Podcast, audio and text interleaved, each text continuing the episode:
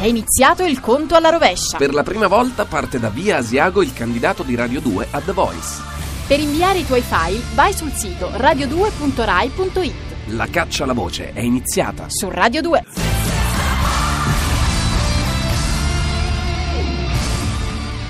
Radio due ha un nuovo sito: radio due punto rai punto it.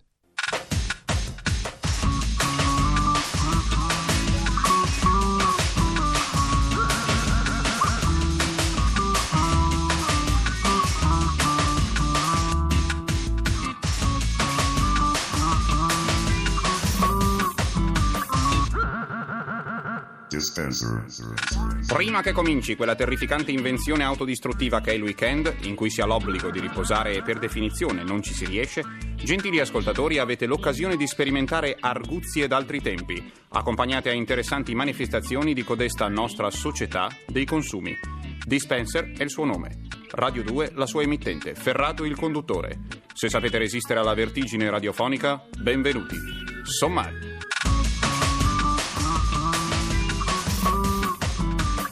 Da Petrarca a Hefner a Bilba Erborist. Come trovare l'America in Italia. L'arte di essere sempre un po' fuori. Debutto solista di Stephen Malkmus. On Writing. Con un saggio il re dell'incubo si mette a nudo.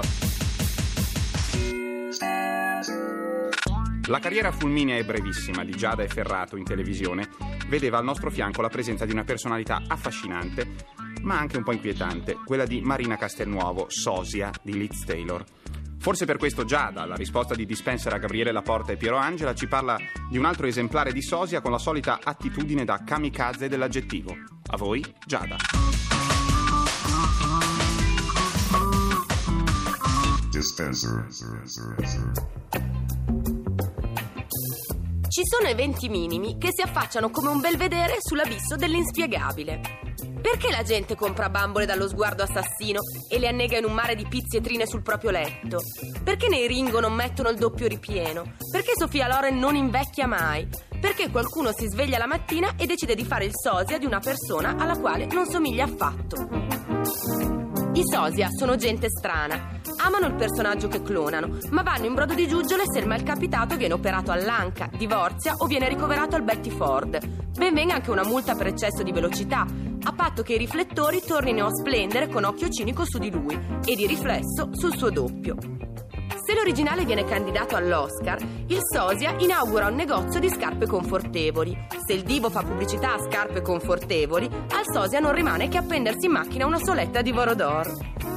Ce ne sono di tutte le età e per tutti i gusti. Scelgono il momento d'oro del divo preferito e lo imitano ad oltranza, trasformandosi spregiudicatamente in plotoni di Shirley Temple con la dentiera e Elvis con l'artrite, in uno scanzonato twist delle personalità.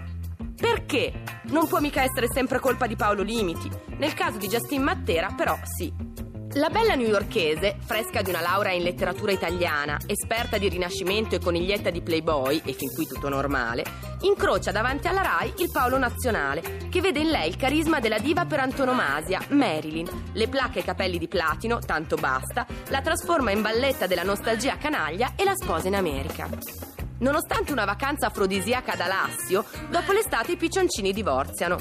Non ci capiamo più, dice lei con la boccuccia imbronciata, e torna a volare alto da sola. Tra una televendita e l'altra trova il tempo da dedicare ad un calendario desnudo in Egitto, con tanto di offesa alla morale islamica inclusa, e bamboleggia nel parterre di ogni sfilata. Ora, bisogna dire che Justin sta a Marilyn come Ferrato sta a Humphrey Bogart, ovvero tutti loro almeno una volta nella vita hanno bevuto una Coca-Cola. Oso quindi darti un consiglio, Justin cara. Sul sito w w w punto rent a relative punto com puoi affittare una tua sosia per la modica cifra di cento dollari. Manda lei a duettare con Nilla Pizzi. A Stanford ti avranno pure insegnato che giovinezza si fugge tuttavia, come diceva il Magnifico.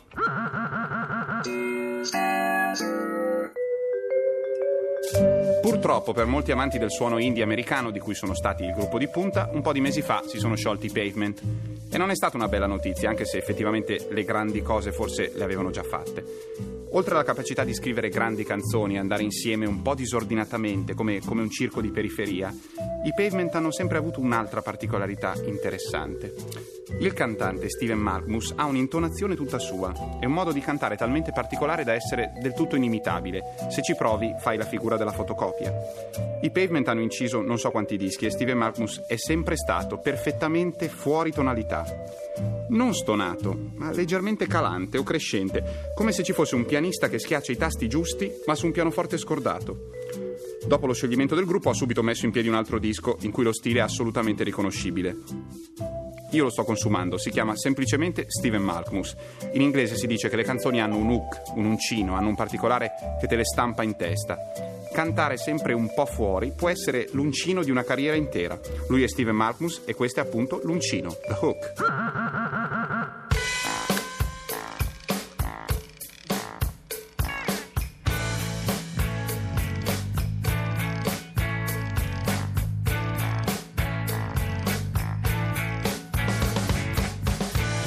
nineteen I was kidnapped by Turkish pirates, Mediterranean thug. After some torture they considered me their mascot, a Cypriotic good luck. I had the taste of death and many other things. I had the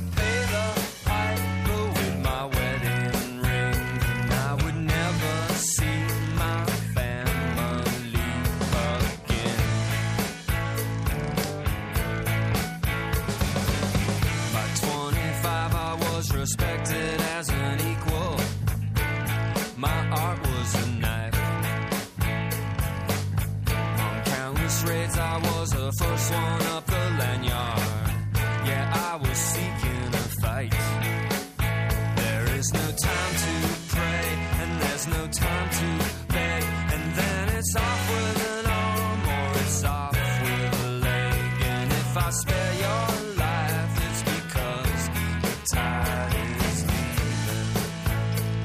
Dispenser. Quelli di voi che pensano che Stephen King sia uno scrittore commerciale mediocre si sbagliano.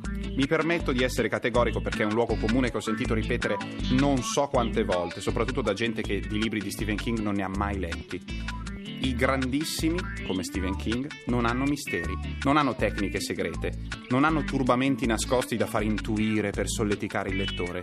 Sanno scrivere i libri, come altri sanno fare scarpe di pelle, e lo possono fare a carte scoperte, nella devozione più sincera per il loro cliente, il lettore. Dispenser.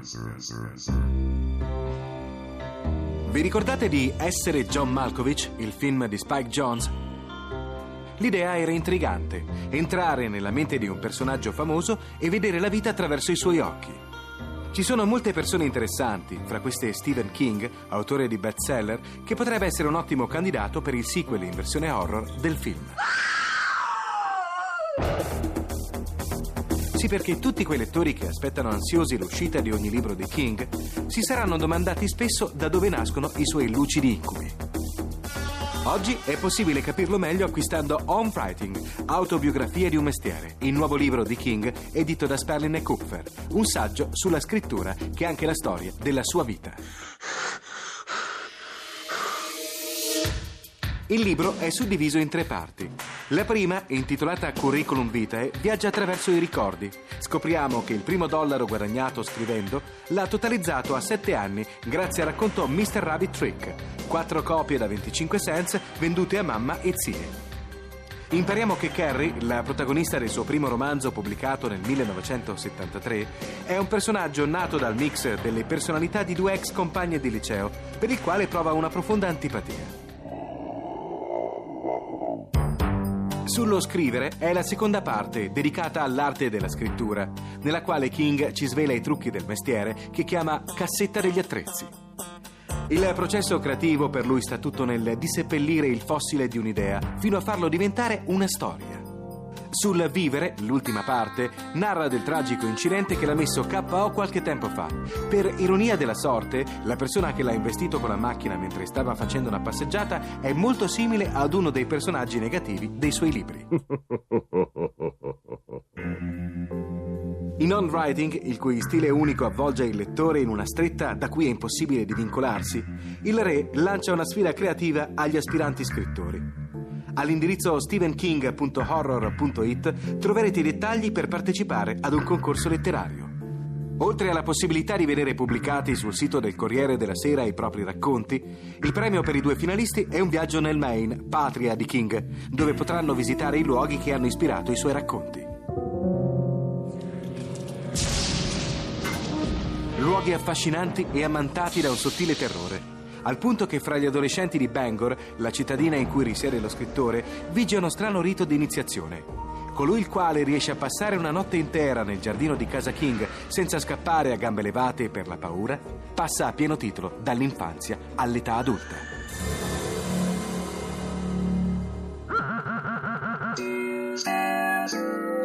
Ancora una volta lo spirito dirompente della gioventù ha fatto breccia in milioni e milioni di ascoltatori festanti. Dispenser e la sua allegra combricola di sedicenti redattori saluta lo stimato pubblico, augura buone cose a tutti e dà appuntamento a domenica prossima, giorno del Signore, primo aprile, anno duemila e uno, sulle onde di Radio due, dalle venti alle ventuno per il consueto blister domenicale. Da Ferrato a tutti voi, cordialità.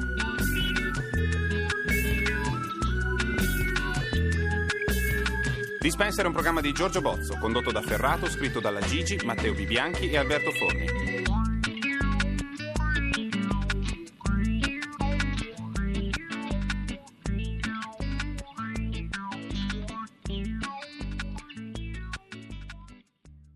Radio due ha un nuovo sito, radio due punto rai punto it.